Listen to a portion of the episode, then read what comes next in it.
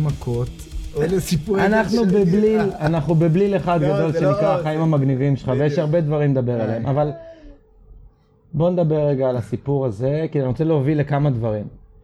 אז ההשראה הראשונית של כל הכתיבה, כאילו, בסדר, נגיד הגלישה וכל הזה, אבל קצת דברים קצת יותר, אה, זה קו חמש, כאילו, מה?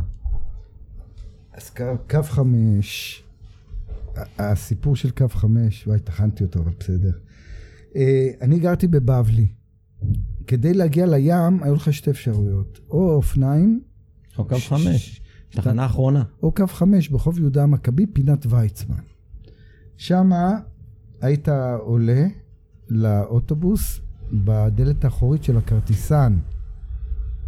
אוקיי? היה כרטיסן, דלת אחורית, הנהג היה נוהג, הכרטיסן היה יושב שם בבוט כזה. יושב בבוט כזה, אתה עולה, לוקח לך כסף, נכנס פנימה, מתיישב. אז הייתי, הייתי עולה עם הגלשן, והיו עולים איתי עוד איזה שישה, שבעה, שמונה אנשים. אז הייתי עולה, נצמד לקיר, ושם את הגלשן צמוד לקיר ומחזיק אותו עם הרגל. גלשן על הכף רגל שלא יקבל מכה מהרצפה, כאילו על החלק העליון של כף הרגל, וצמוד עם הברך, עם כל הירך והברך, לקיר. ואז אנשים מתחילים לשלם לו, משלמים, משלמים, ואז אני עושה כזה דבר, כאילו אני אה, משאיר את הרגל צמודה לגלשן שלא יחטוף מכה, ובא לתת לו את הלירה לירה 70 אגורות הזה של הנסיעה. אז הוא אומר לי, זה לא, רד למטה. מתווכח איתו קצת בשביל לעבור עוד תחנה. מה פתאום, וכן ולא וזה, ויורד למטה. יורד, למ... עולה עוד פעם. יורד למטה, עולה עוד פעם, בבנק.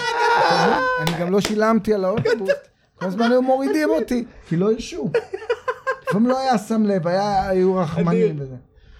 והייתי יורד בנורדו, איפה שהחנות של גיא. רגע, והיית נורדו. משלם את הלירה 70 הזה כל הזמן? לירה 70. עשר הייתי, שקל מה? להגיע לים. אם הוא היה מוריד אותי לא הייתי משלם. אוקיי. הייתי בא בחינם. כן, יותר גאוני. מתווכח איתו יורד, מתווכח איתו יורד. אולי זה היה 60 אגורות, אני לא זוכר, זה היה כזה חצי לירה.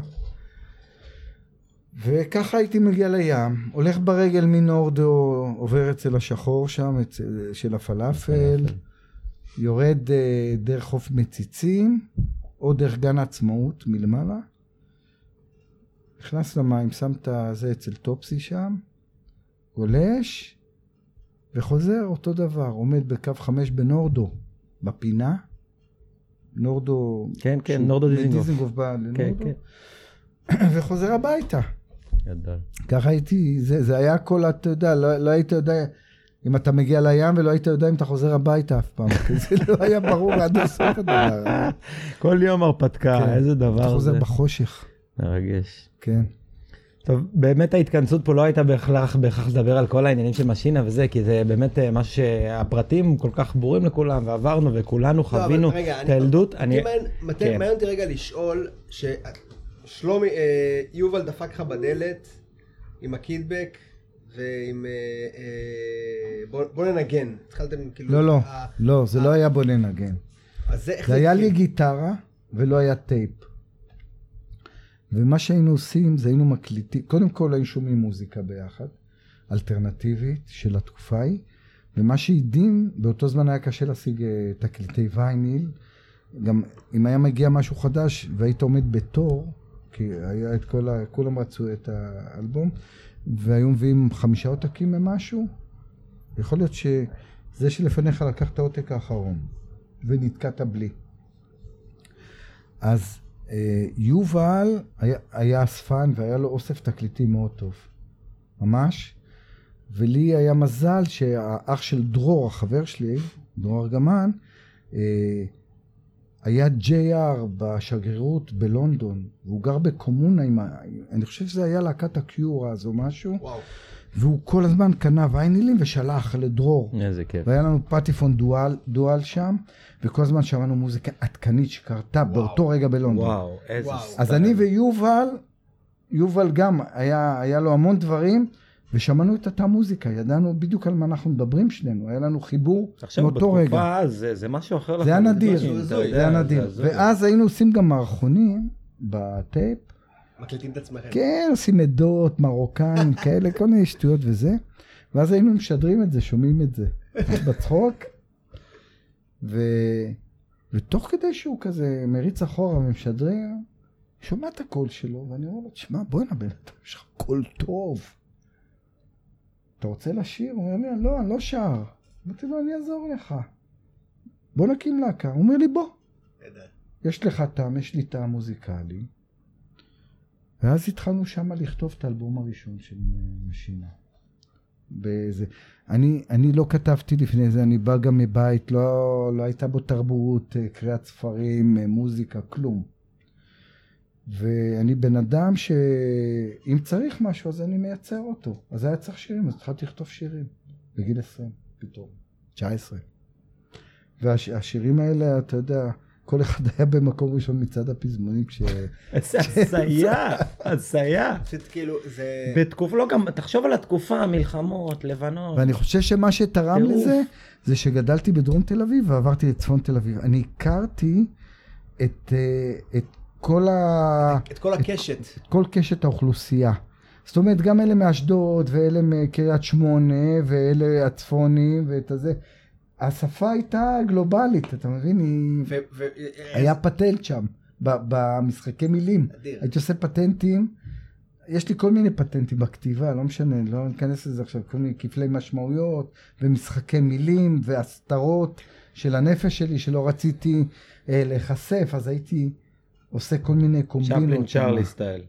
כל מיני קומבינות הייתי עושה. אה, מצפין, מצפין, אה, מצפין. וזה נתן, זה נתן. עומק, זה נתן רבדים לקלף, בגלל זה אני גם חושב שזה תרם לה- להישארות שלהם לאורך הזמן. נכון. לא- אתה לא ממצה את כן, השיר מהר מדי. כן. בעצם גם יובל שר את האישיות שלי הרבה.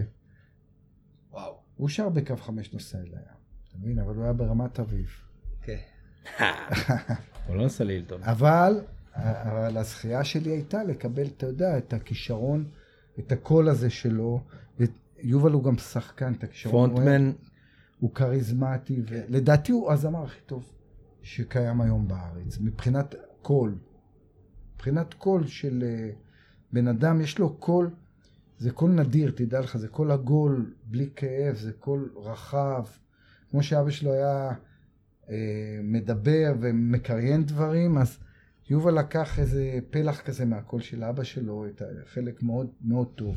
כשאני שומע משינה היום, אז אני אף פעם לא יודע, כמו הרבה להקות אחרות שאני שומע, אני אף פעם לא יודע אם אני, אם הקול הזה, אם מה שהוא עושה לי, זה המוזיקה והקול, או הגעגוע לתקופה. אתה אף פעם לא יודע להפריד בין השתיים, כי מבחינתי הם שזורים אחד בשני כן, כל כך עמוק, אתה שאתה לא לא, יכול- אני לא יודע אם אתה זה... לא ה- יכול, לדעתי קשה לעשות הפרדה. בדיוק, אי אפשר לעשות הפרדה, אחד הפטנטים. שלי מה... בגלל שאני אוטודידקט ואני בן אדם שמלמד את עצמי, לימדתי את עצמי את כל מה שאני יודע בחיים. בעצם, אני, אני חושב שאחד הפטנטים במשינה שעשיתי אותו בלי לדעת, אני בעצם הייתי סולן עם הגיטרה. אני יצרתי עוד קול שרץ עם השירה כל הזמן. נכון, ליווי. נכון. זה לא, זה לא ליווי, זה יותר הוא שר את מליווי. הווקלס, זה. הוא זה- מנגן את ה vocals. זה, אני כל הזמן שזרתי משהו עם השירה, שהדבר הזה הלך יחד עם השירה כל הזמן. אתה מבין?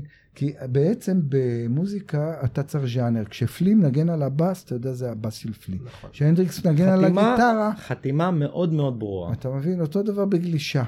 אתה צריך חותמת... style. style. זה הכל.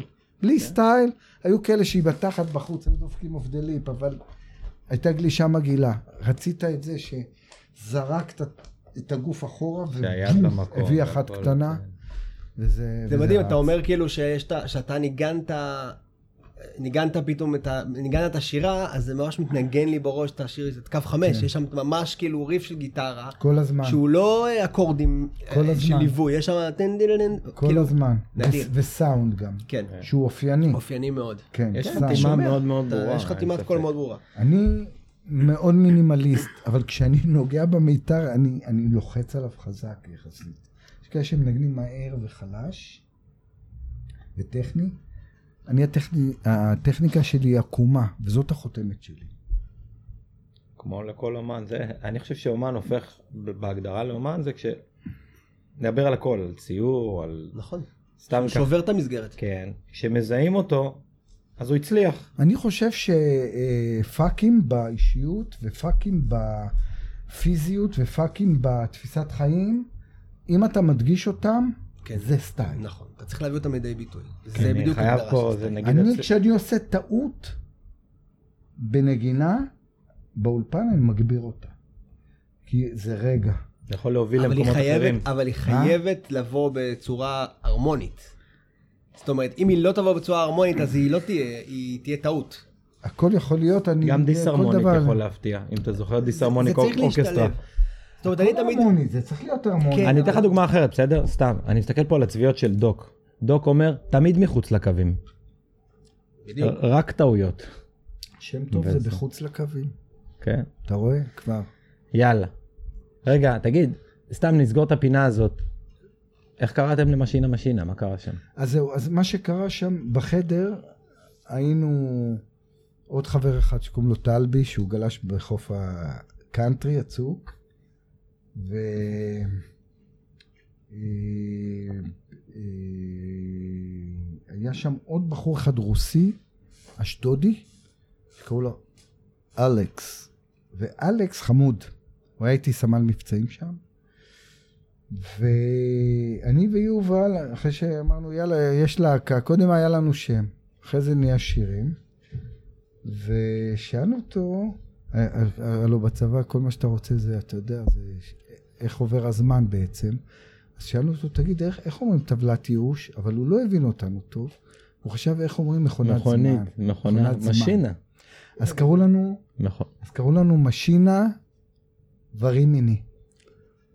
מכונת זמן. כן. משינה ורימיני, מכונת זמן.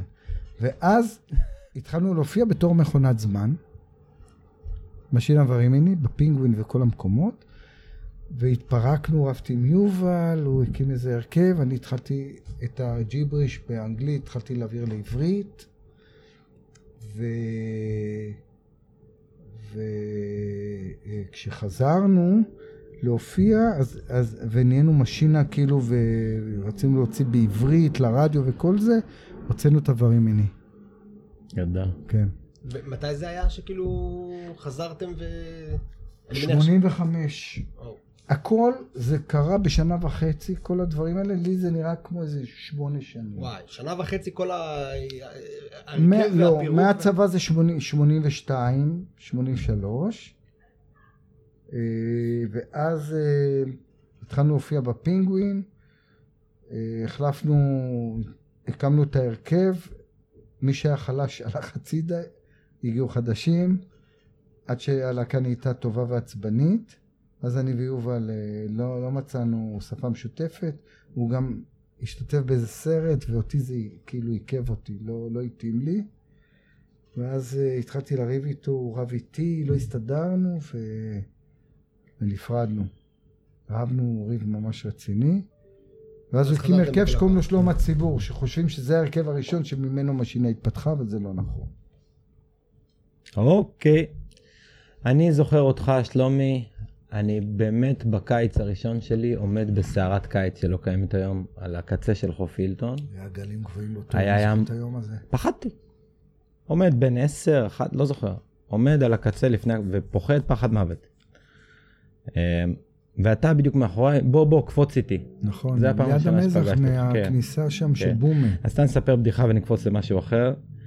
משהו מרחתי על עצמי קרם הגנה, ובגל הראשון שאיכשהו הצלחתי לתפוס פאקינג שפגאט, אחו שרמוטה, התפלצתי על הגלשן, וטופס יושב על ידי. זהו, אז, אבל, זוכר אותך באותה נקודה, הלכת ל peak העמוק, היה, אני זוכר, באמת ים ענק, כן. גם בהשוואה להיום.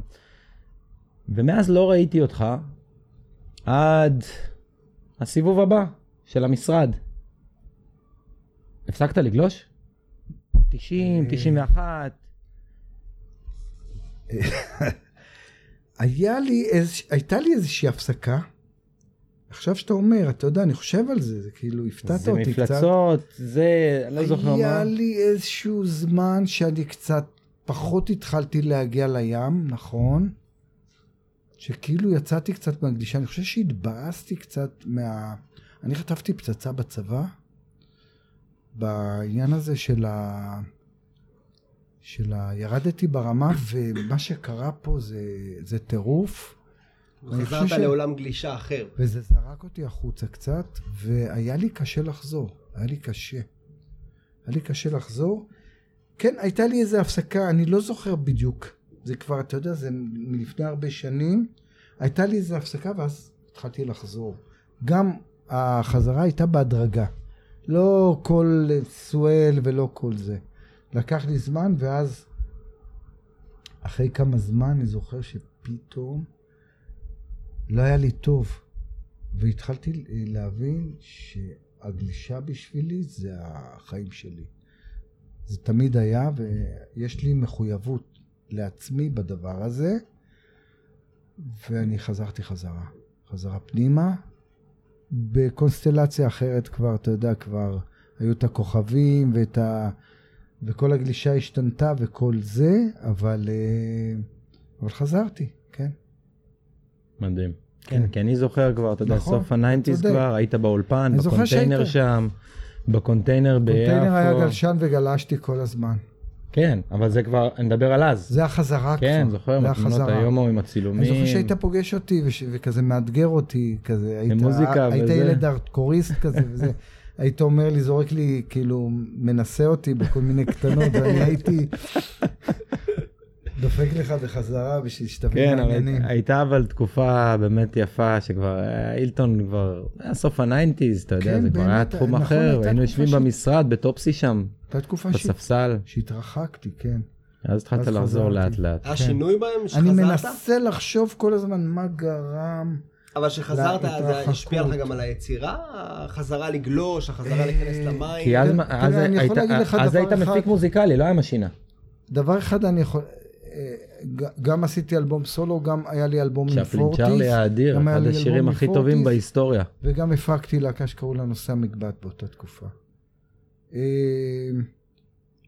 ולמדתי, בניתי אולפן, הרבה שעות העברנו בו. חיבטתי אותו, נכנסתי פנימה ולא ידעתי איך מפעילים אותו.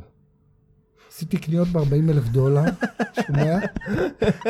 משינה התפרקה, התגרשתי באותו זמן. וואו. כל החיים שלי צנחו, הייתי ב- בטירוף, אתה לא מאמין. איזה שנה אתה מדבר? 96, 7, וואו. כן? משהו? כזה, ואז גרתי, עברתי דירות שכורות, ואז קניתי בית בפרדס כץ, אחי. עברתי לגור בפרדס כץ, בגלל זה היה אני אומר. פרדס כץ רמת גן זה איכשהו קשוח. בזיכרון שלי לא הולך לי- לא אחורה. היה לי כסף. הייתי תעפרן ברמות, הייתי צריך לשלם מזונות. אחרי כל הטירוף, אחרי כל המפלצות התהילה, שיא הרגש, לא כל ה- קשור, לא קשור. הכל... הכל התפרק. בהתחלה מתקליטים היינו מרוויחים 12% והחברת תקליטים הייתה לוקחת כמעט 90%, 88%. ואתה יודע, תמיד הכל התחלק בחמש, חייתי סבבה, היו לי תקופות טובות, היו לי תקופות על הפרצוף. אבל אני חושב של... ל- אתה יודע, יש כאלה מתוסכלים, אה, אתה מצליח ואין לך הרבה כסף. אבל ביצירה, כשאתה רעב ואתה כועס ואתה עצבני, אתה יצירתי. אתה מגרד את הקצוות, אתה צריך את זה. אני רואה כאלה להקות גדולות של אנשים שהתברגנו, בונו, כאלה. בוא ניתן את דוגמת, בוא, בוא ניתן את דוגמת מטאליקה. אין להם יצירות חדשות, אין להם את הסריטה. הם, הם, הם מבודדים, הם עשירים, הם לא יכולים להסתובב. הם לא יכולים להיות. אני בגלישה יושב ב peak ורב על גל עם כל אחד, fucking אחד, לא משנה איפה הוא בא. לא משנה אם אני שלומי ברכה fucking ממשינה. יש אחד עושה לי כבוד, לא כבוד, אבל על הגל אתה צריך להילחם ולרדת אותו. אני לא מצפה שאף אחד יעזוב לי גל. היצירה באמת, היא באה מקושי, אין מה לעשות. וזה זה הדיסוננס הזה, כן. עזוב. בוא, בוא, אני עוד פעם, אני אשליך את זה אני למותג... קורא לזה ציפורניים שלופות להישרדות, אתה מבין? אתה צריך, החושים שלך עובדים, אתה ערני, כי אתה ב... יש איזושהי סכנה מרחפת. כן, אתה הרבה יותר חד, ואז ה- כל כן. הגוף שלך גועש. עכשיו בתקופה האחרונה הזאת של הקורונה, איך איך כאילו העברת, גם יצאו לך כאלה פנינים, או שזה... אני עובד יותר- על חמישה פרויקטים במקביל, גדול. כן. יש לי הרכב אחד, שמישהו כתב לי בפייסבוק, שם תמונה של עצמו, די.ג'יי אחד, שעובד בארץ וגם בניו יורק, בחור נחמד. והוא שם, והחברים שלו התחילו להסתלבט עליו, התחילו לכתוב לו, וואלה, לא ידענו שהפסטלים חזרו לאופנה. כל מיני הערות כאלה מצחיקות, חבר'ה כאלה תל אביבים כן. וזה. מוזיקאים בעיקר. ואז כתבתי לו casual, אז הוא כתב לי ספורט אלגנט. השם משפחה שלו זה רוב, אז כתבתי לו רובוטיק. אז הוא אומר לי, בואנה, יש פה שורה לשיר. casual רובוטיק ספורט אלגנט. אז כתבתי לו, רוצח שכיר או פרופסור בקאנט.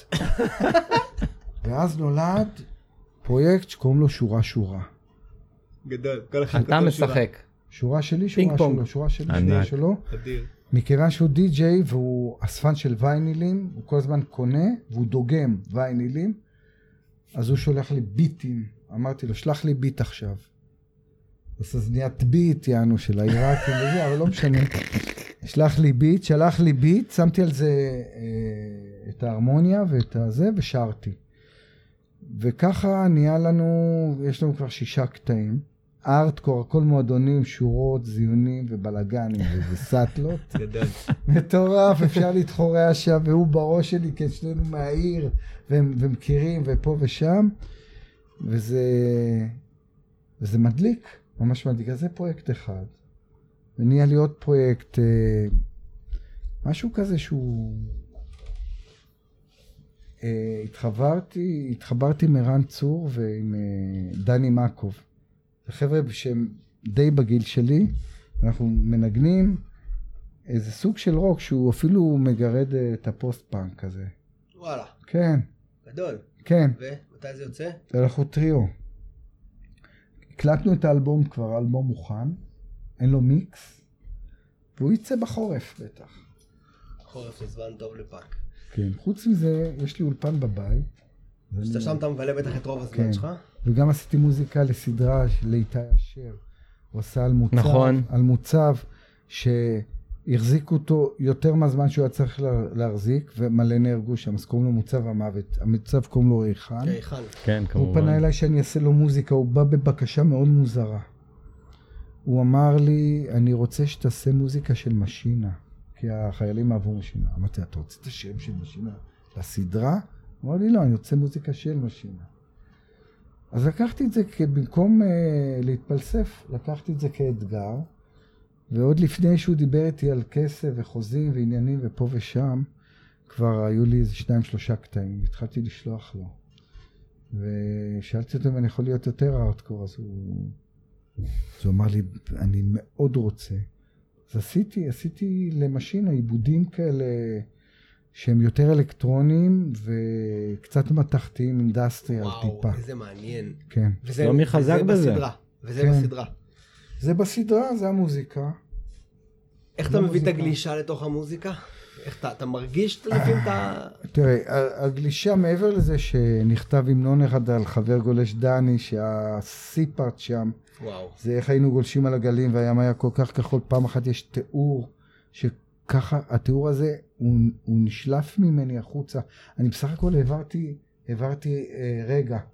אני לא, אפילו לא חושב שכתבתי. מרגישים את זה בשיר. כן, אני זוכר שהייתי יושב בהילטון, גלים של ש... שני מטר כזה, מעל הסלעים, מגיעים פסים, פסים, פסים, נשברים, רוח מזרחית בארבע וחצי, חמש לפנות בוקר, וואו.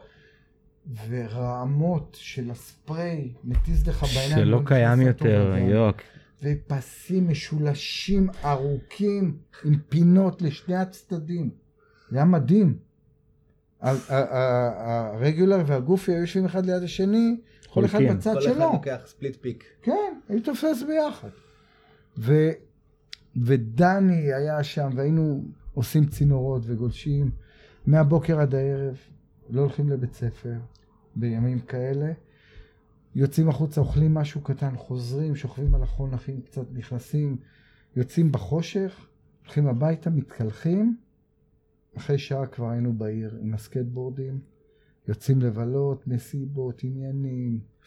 וזה, זה היה חיים משוגעים, אני זוכר עקומה של אושר מאה אחוז. כאילו, הכל היה הכי כיף אתה שיכול יודע את מי אני הכי מעריך בסיפור הזה?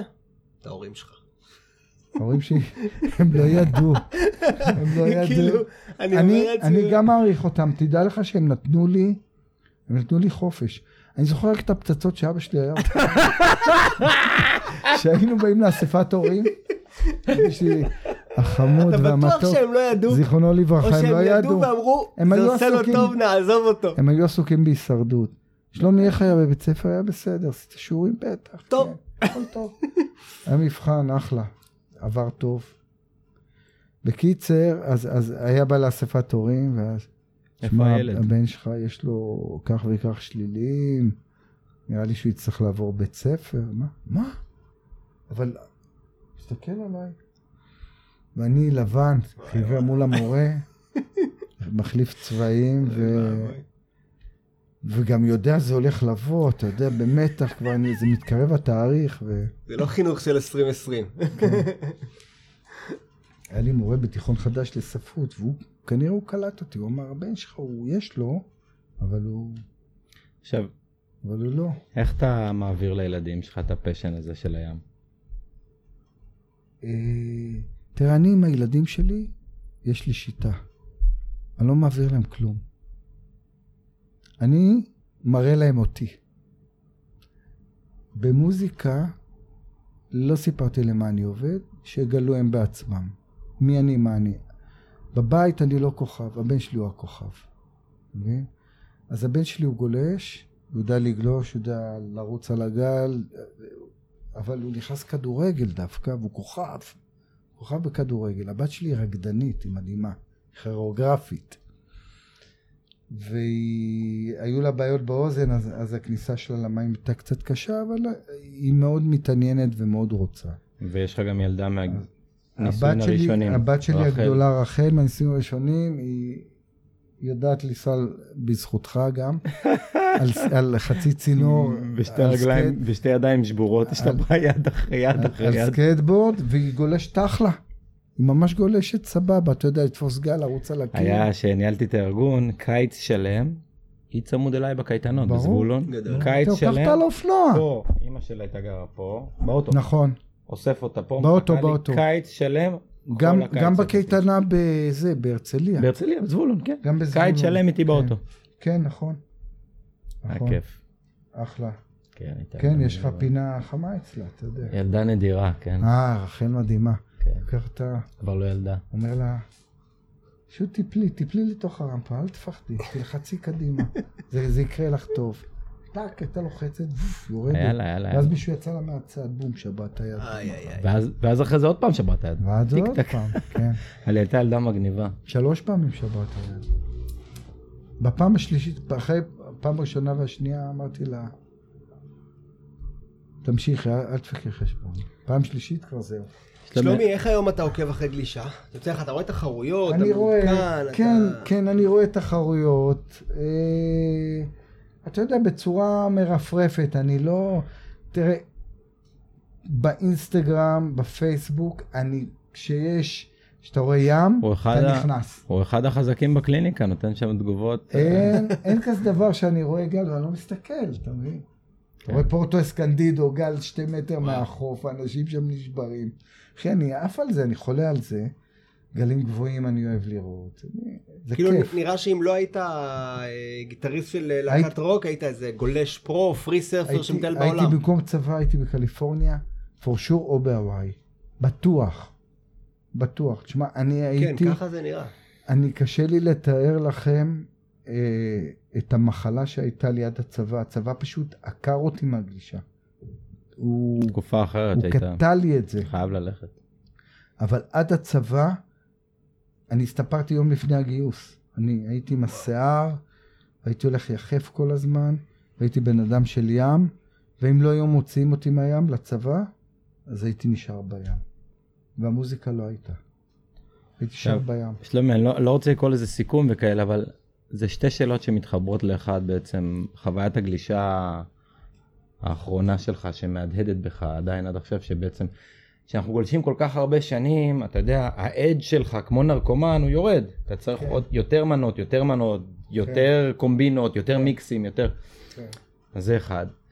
והיום, ב, בתור גולש בן 45, אתה גולש בן 45, אני? כי חיי הגלישה שלך הם בני 45. אה, גולש אוקיי? בן 45. יש לך 45 שנים במים. כן, כן.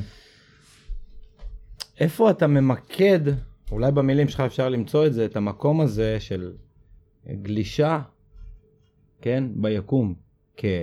כלייפסטייל, כסגנון חיים מסוים, הדבר האחרון שאני קורא לו ושונא לקרוא לזה, אבל היום זה גם ספורט. אתה שאתה התחלת לגלוש, אתה לא התחלת לעשות ספורט. אתה התחלת לעשות משהו שמאוד מאוד אנחנו לא ייחודי. עשינו ספורט, הספורט היה גלישה. אז רגע, יפה. יפה, האקט הפיזי עצמו, נכון. אז אני, אני בא להגיד, מהחוויה האחרונה שלך, כן. כן.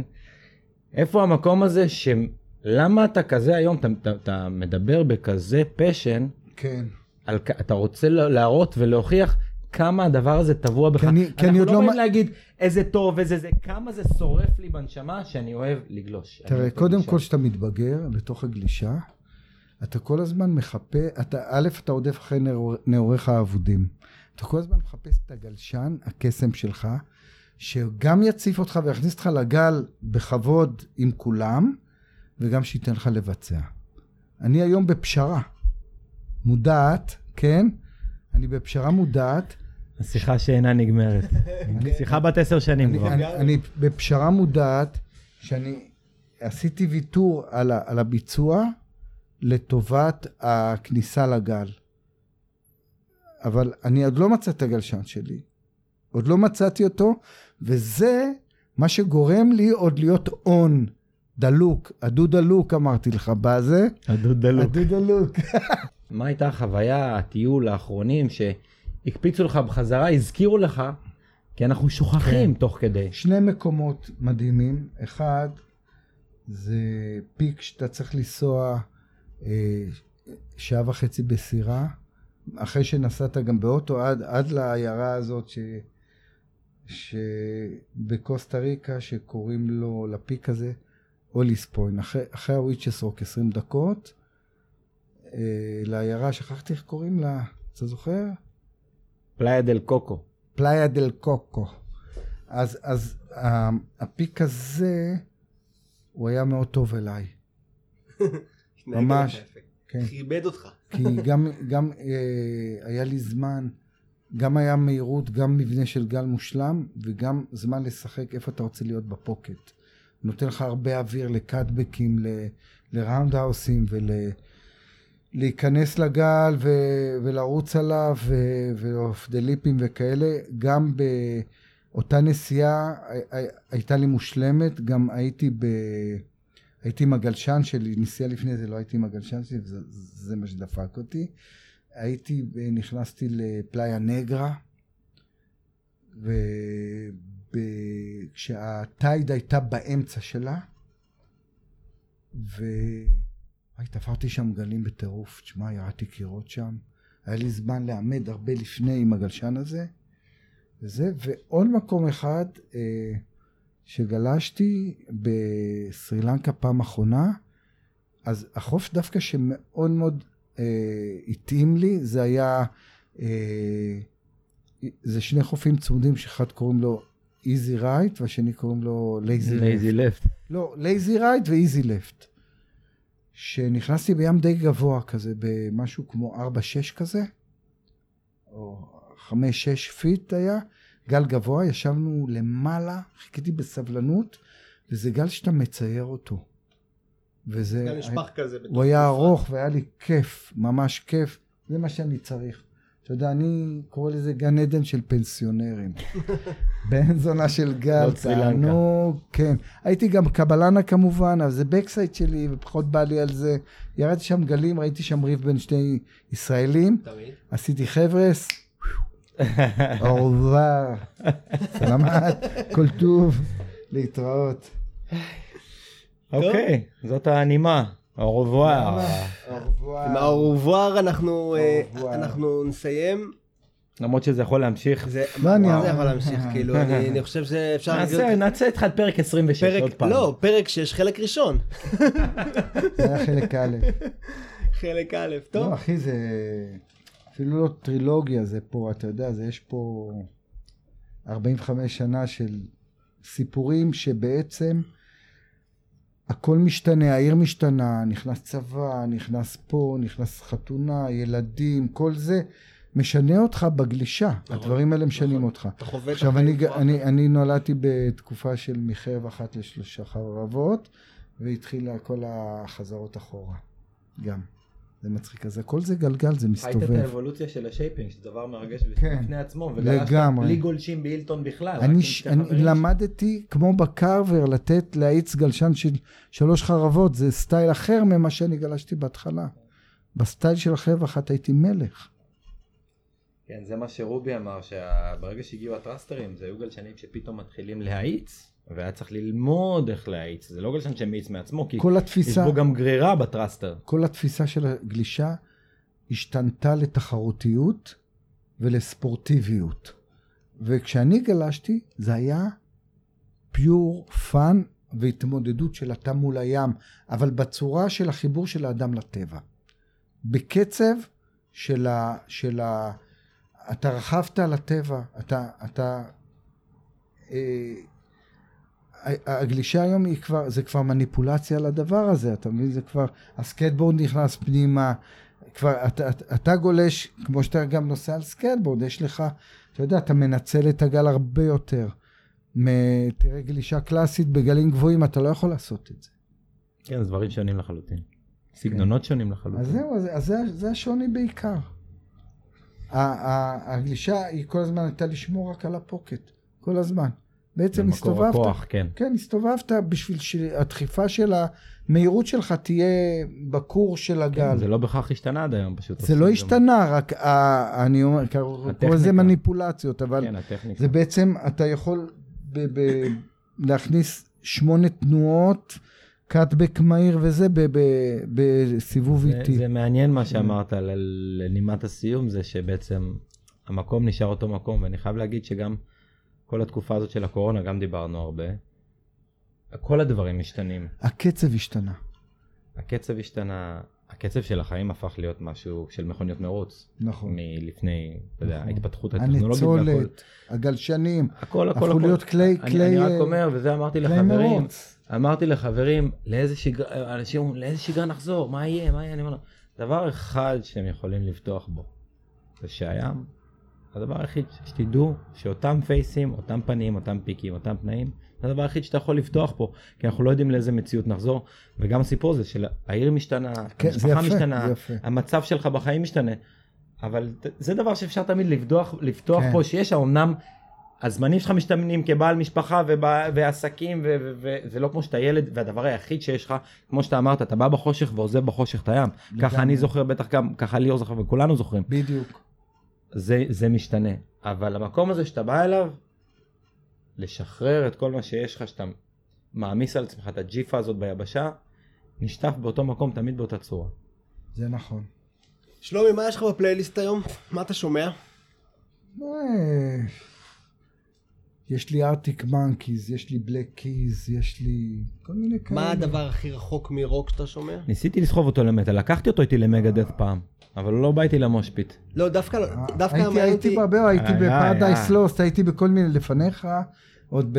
איתי אני פשוט הייתי קטן חוטף בעיטות אז. ברוקסן וזה. לא, אבל מעניין. אותי מה- מה הסוג מוזיקה הכי רחוק מרוק שאתה שומע. כאילו כמה מגוון הפלייליסט שלך. אני יכול לשמוע ג'אז. אוקיי. אבל ג'אז לא כזה של, אה, אתה יודע, טכנוקרטים, אני, אני אוהב את ה old school. לא ג'אז של סטודנטים, אני ג'אז מדבר על מקורי. הביבופ, אה, כן. אם יש אה, צ'ט בייקר, מיילס כן, דייוויס וואו. כאלה. נניח, מצד אחד. מצד שני, שמעתי הרבה רגעי, וזה הביא לי את הסקה גם. נסעתי לחקור את זה, הייתי בג'מייקה. כן, העברת שם. תקופה. הייתי בג'מייקה. בג'יפ של את כל- הג'יפ. את כל ה... את כל ה... היה...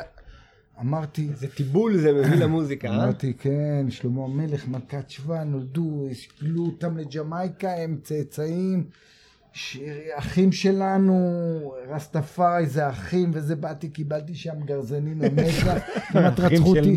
שמונה פעמים כמעט רצחו אותי שם. נסעתי עם. אופנוע, לא עליתי להרים למקומות. הנידחים, לא איפה שיש משטרה ומגינים היית שם תקופה, לא? העברת שם לא תקופה, חודש. חודש, כן. חודש. כמעט שחטו אותי והלכתי, יצאתי איתם בראש, לא לא ויתרתי להם. מלכת שבא. לא, הם לא מכירים את הסיפור. King of Judah, סילאסי כל החרא עם הג'וינטים רוצים, מעשנים שחטה, וכל זה רוצים להרוג אותך ב- בסוטול. על שקל. מקום עני ומסכן. לא בשביל, גם בשביל כלום. גם בשביל כלום. כן, אין שם איזה משהו זה שמצדיק מדהים, את זה גן עדן בתוך גיהנום. זה גיהנום בתוך גן עדן.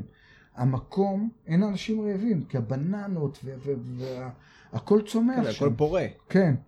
לגמרי. מנגו, אננסים, אבל אבטיחים. תפוזים, הכל. אבל זה mental slavery, יש שם כן, עשירים והמון עניים. אבל המוזיקה, הבאס הוא מנטרה. הקצב. הבאס הוא מנטרה. הוא, הוא, הוא נכנס לך לאט לאט והוא מכניס אותך, והאנשים שם חיים בקצב של הבאס. זאת אומרת, זה half time קוראים לקצב הזה. מה שאצלנו זה דומצה, דומצה, שם זה דומצה, לאט.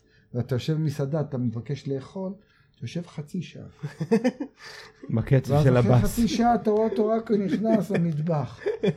ואז אחרי שעה מגיע לך איזה ג'ק צ'יקן. עם הזה, זה מצחיק. אז זהו, אז אני, אני שומע הכל, רוקבילי, זה, קרמפס. אתה יודע, אתה לא נתפס על כלום. לא, אני, אני אוהב לשמוע הרבה, הרבה סוגים של מוזיקה. אני אוהב מוזיקה שהיא גורמת לי למשהו, שהיא אותנטית, שיש בה אמת. כל דבר שיש בו אמת, הוא היום מדבר אליי. דבר שאין בו אמת, ממני והלאה. אין לי זמן, אין לי סבלנות, גם לאנשים שמבלבלים את השכל. ככל שאתה מתבגר, אתה מבין שאתה רוצה את ה- את ברור. התמצית, את לזקק. הפיור. בדיוק. לזקק את החוויה כמה שיותר. בדיוק. בשביל זה ארתור אני לגמרי. אוהב אותו. הוא אח קטן שלי. תמיד אני שמח לראות אותו ולדבר איתו. יס. יס, איי, סילאסי איי. סילסיה, אנחנו יותר במטאל, אבל כן, גם רגל. רגע, זה המטאל כן. של יש את. האלה, ה-. ה- ה- האפריקאים, הג'מייקאים, ה- bad brains. בדיוק, ה-bad brains. משוגעים. משוגעים רצח. כן. קטעים. וואלה, שלומי לג'נד. מוזיקה. חדשה, אין, אין. אנחנו עוד ב-90's, אני שומע מה... אשתי כל הזמן מתלוננת עליי, תשמע את זה גם, אני מקווה שתקשיב לפודקאסט הזה, אמרתי, אתה לא שומע שום דבר חדש, אני לא יכול לשמוע, לא נתפס לי שום דבר חדש, אני מנסה, אני רוצה. ג'ק ווייט אני אוהב. מכיר ג'ק ווייט? כן. כל ההרכבים שלו, Dead Weather, הדברים האלה, הסאונד, נשוויל סאונד כזה, alternative, אה, זה מדהים, מדהים אותי. אני חושב שכל מה שמסביב הגיטרה שלו. לרוק, כמו אתה ציינת ג'אז ובלוז ורגאיי. אני שומע גם זה- היפ-הופ לעומת זאת. כן, זה כאילו... כן. הכל עובד, כל עוד זה אמיתי, אתה אמרת משהו הכי נכון כן, צריך לפגוע. שזה בא מהמקום הנכון, של אתה היצירה רואה הקשה. היפ-הופ כזה אותנטי עם כל החבר'ה שמסתובבים עם אקדחים, ואתה יודע, זה, זה אמיתי, אתה, יש שם משהו טעון. נכון, אתה מרגיש בדיוק כן. את הצורך ההישרדותי הזה אבל אני שציינת די מקודם. חושב שה nineties היו הסוף של, ה... של התקופה של הלהקות הגדולות. אין, להקות היום לא יכולות, אין להקות שהופכות להיות גדולות היום, הם- כמעט. הם- הם- הם כמעט. חייב- זה נדיר מאוד והם קרה חייבות... משהו אה, בעידן הטכנולוגי, ב... ב... נכון, נכון. המידע הופך להיות זמין וזול וזה, כן. ושוטפים את זה ושותים את המידע הזה יותר מהר מאשר אתה לא יכול שפעם, להיות להקה של שיר, אתה מבין? שאני רצתי לקנות, אני קניתי את העמותה לחקר התמותה בקסטה וחיכיתי לזה שיצא. כאילו, אתה מחכה, הציפייה, לפתוח, לקרוא את המילים, להקשיב ולשתף עם כן. זה חברים. בילדאפ שאחרי זה לוקח אותך ואז הגיע שנים. הקטע של הדיסק, אתה מחכה לדבר הזה עכשיו, זה פתאום יוצא, אתה יודע. היום אתה, אתה, אתה שותה את המוזיקה, עוד- אתה, אתה שומע שהאומן מופיע, אתה לא, הולך לגנוב את זה איפשהו. כאילו ב- מוריד את זה בכל מיני מקומות. לא, היום אתה לא מחכה שתקליט יצא, היום מטפטפים לך שיר, שיר, שיר, שיר, עד שפתאום היום יש לך את כל האלבום. ספוטיפיי, אפל נכון. זה, אתה זה, אתה זה- משלם זה- חודשי ויש לך את זה. נוצרה פה איזושהי זילות של האומן שהוריד את זה למקום קצת, אה, זה, זה, זה, זה אבולוציה שזה קרה להרבה דברים, כן? אפשר נכון. לדבר על, זה אפשר להשליך את זה על המון דברים. שמע, יש, מזל- יש היום המון מוזיקה חדשה. אלטר, האלטרנטיב הוא מעניין, מה שקורה. טי סגל, כל מיני כאלה, אני לא יודע אם אתה מכיר. כל מיני כאלה הרכבים, יש לי... אני כל הזמן מתעדכן. כל הזמן גם עם הדור הצעיר, אני שואל מה קורה, אני... אני...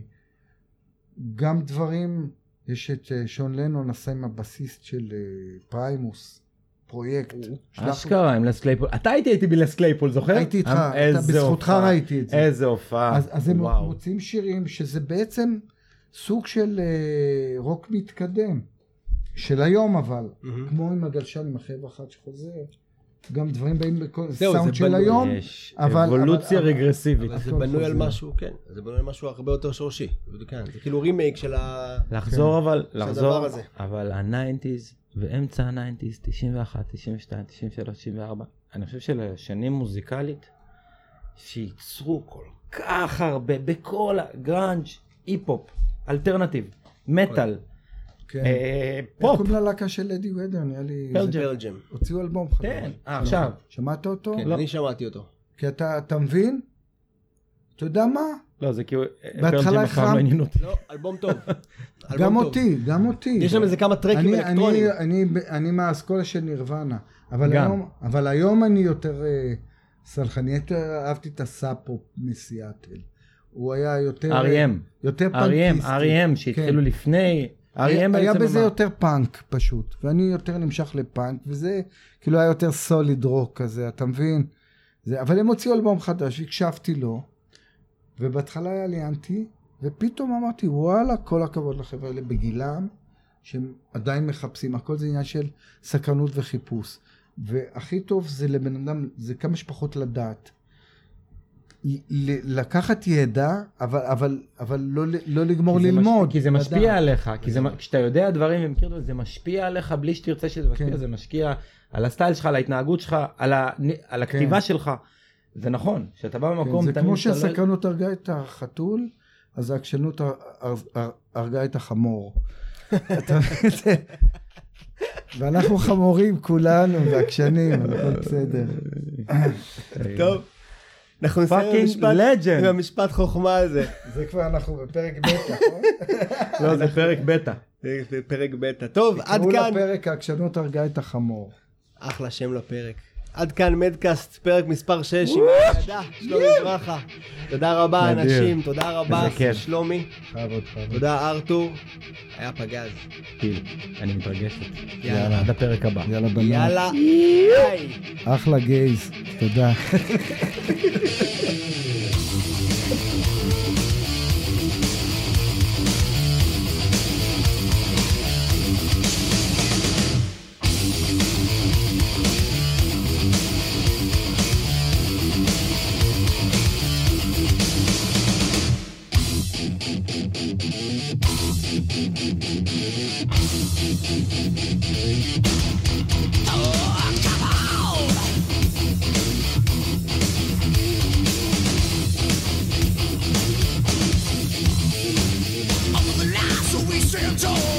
Nobody touches us at all.